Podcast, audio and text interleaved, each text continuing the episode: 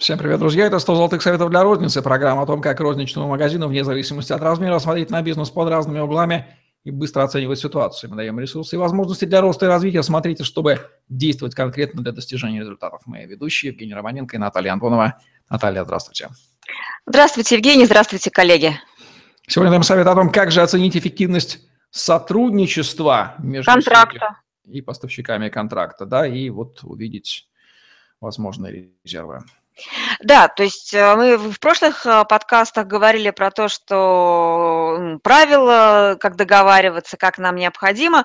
А, и вот э, критерии оценки, ну, то, э, какой линейкой мы меряем наш э, контракт, но отношения – это контракт, да, то есть я имею в виду то, что в ритейле это не устные какие-то договоренности ты мне, тебе, а вполне подписанный внятный договор.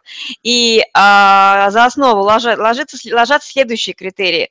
Это э, то, как э, э, в договоре прописаны наши условия э, сотрудничества, да, то есть э, какие формулировки содержатся в самом документе. Раз. А, Второй критерий – это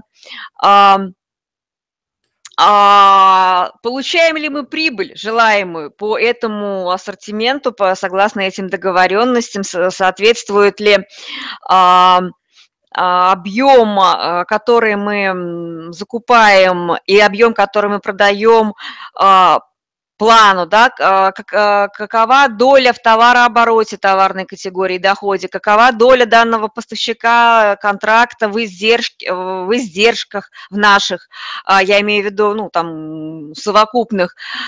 И тут там есть несколько критериев, ну, вот эти критерии, которые закладываются как критерии оценки, вот, на мой взгляд, наиболее значимое это соответствие, первое соответствие требованиям, насколько требования в данном контракте соответствуют Э, сформулированным.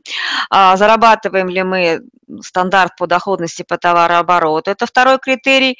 А, а, смотрим долю контракта, долю данного поставщика, долю товара или подконтракта, если там у одного дистрибьютора или поставщика несколько контрактов, да, то есть смотрим долю контракта э, в доходе в товарообороте, это категории, в общем, э, общую долю, смотрим э, долю в затратах и издержек, то есть оцениваем математические, вполне внятные математические истории и вклад каждого игрока э, в наш, ну, в, в наш бюджет. И бюджет как закупочный, так и продажный, то есть затратную часть и в часть, которая генерит прибыль.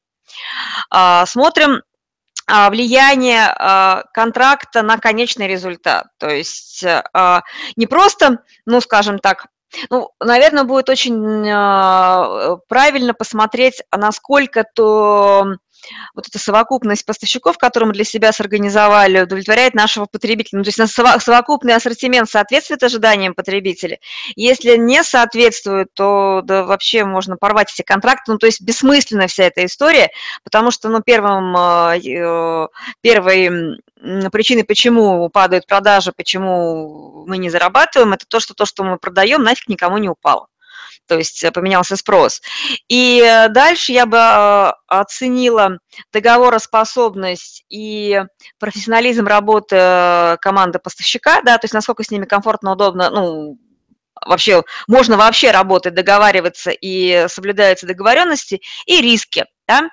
И э, в этой связи я хотела бы вернуться к модели построения отношений с, с поставщиком. А, в зависимости от того, насколько развиты партнеры, да, то есть поставщик и сам ритейлер, существует э, четыре а, способа взаимодействия. А, и ну, в зависимости от того, как э, выстроены бизнес-процессы внутри организации партнера. Иногда бывает, как ну, это самый такой низкий уровень, низкий уровень организации розницы и поставщика. Ну, как, как продается, так и договариваемся. А второй уровень – это управление полочным пространством, торговым пространством и ассортиментом. Э, когда у розницы в магазине это все структурировано, и это подконтрольная история, когда поставщик или производитель управляет своим ассортиментом, своим пространством в рамках э, магазинов, да, есть планограммы согласованные, есть стандарты, и э, здесь сотрудничество уже на более высоком уровне, допустим, либо поставщик помогает поддерживать выкладку и контролировать мерчендайзинг, либо эту функцию берет на себя розница, и помогает поставщику продавать производителю больше. А следующий уровень – это категорийный а, менеджмент, это когда а, поставщик и ритейлер, ну, то есть и тот, и другой смотрит на ассортимент товарной категории как совокупность ну, видов, подвидов, которые имеют синергетический эффект, которые интересны покупателю как с точки зрения ну, потребления. И это уже такая совместная игра, когда мы формируем такой ассортимент, а, который а, торговые точки, который интересен клиенту и, как следствие, он интересен игрокам в товарной категории. Это ну, часто можно наблюдать в колбасной категории, а, в, ну, гастроном, ну, гастрономической товарной категории. То есть, ну, то есть когда чем кондитерской категории, чем правильнее чай, кофе, чем правильнее подобран ассортимент, вот ну, этот э, со, соцветие, э, правильный набор, то, то категория прирастает, когда вот э, сотрудничество с поставщиками выстраивается по категорийным, по принципам категорийного менеджмента. Есть еще более продвинутый уровень, это кросс-категорийный проект, когда а категория может отдаваться либо в управление э, ритейле, ну, то есть такой инновационный проект, то есть когда поставщик, э, ну, поставщику, одному из ключевых поставщиков э, доверяется формирование ассортимента и управление товарной категорией. Ну, например, вот у меня в опыте был такой э, кейс, когда мы отдавали одному из э, алкогольных провайдеров формирование ассортимента бутика алкогольного бутика. Вот, и очень хорошая история была на, на старте. То есть, э, когда представитель дистрибьютора а, подбирал а, контракты, ассортимент э, вот под бутик. Было очень, было, это было очень интересно и сети, и дистрибьютору, потому что, ну, соответственно, что получала сеть? Сеть получала интересный ассортимент, э, вкусную историю бутика, а, перекладывая компетенцию менеджера, категорийщика, ну, грубо говоря, по подбору ассортимента на а, партнера. А чем интересна была такая история партнеру? То есть партнер получал э, карт-бланш, он э, получал к себе в копилку контракт и становился, ну, грубо говоря, э, ну, основным поставщиком по, ну, по этой скажем так, площади, там порядка, если как бы не соврать, 30-50 квадратов в крупных магазинах было. И, соответственно, это там были условия и по цене, и по товарному кредиту очень интересные. То есть раскручивалось направление элитного алкоголя, бутиковая история, раскручивался провайдер-поставщик.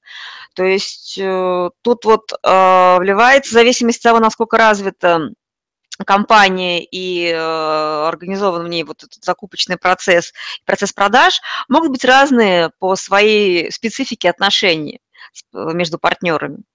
Поэтому тут э, для развития большой потенциал. Наталья, ваши подопечные или те, за кем вы наблюдаете, все ли они вообще озабочены вопросом эффективности сотрудничества? Все-таки Россия не страна эффективности.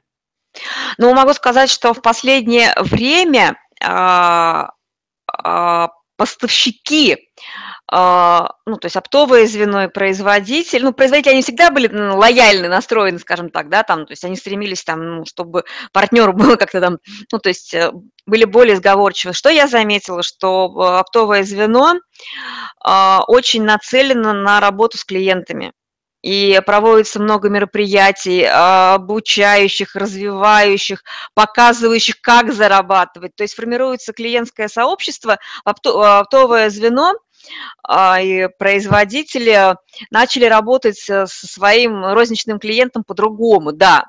И э, э, это хороший знак. Вот на самом деле, то есть те, кто вкладывается в своего клиента, вне зависимости от того, в какой ты находишься ячейке товаропроводящей цепочки, это способ выстроения, ну, выстроения такого клиентского сообщества, которое будет привязано к тебе. Лояльные отношения, да. Ну, тут вопрос эффективности, они в любом бизнесе стоят, эффективность контракта и вот те советы, те рекомендации, методики, которые Наталья дает, помогут ориентироваться в этом понятии, если не знаете, как подступиться к этому. Но в совокупности с другими советами от Натальи Антоновой в программе «100 золотых советов для розницы». Ставьте лайк, подписывайтесь на YouTube-канал, чтобы не пропустить новые интересные видео с вашими любимыми экспертами. Повышайте эффективность, оценивайте ее хотя бы, разбирайтесь в ней, ибо каждый контракт – это одна единица, которая либо приносит, либо отбирает. Вот так. Да, и задавайте вопросы под подкастами, потому что самые лучшие ответы – это на заданные вопросы. Вот, и тогда наше общение будет э, не только интересным, но и полезным, индивидуально всем, полезным. Всем удачи, всем пока. Пока.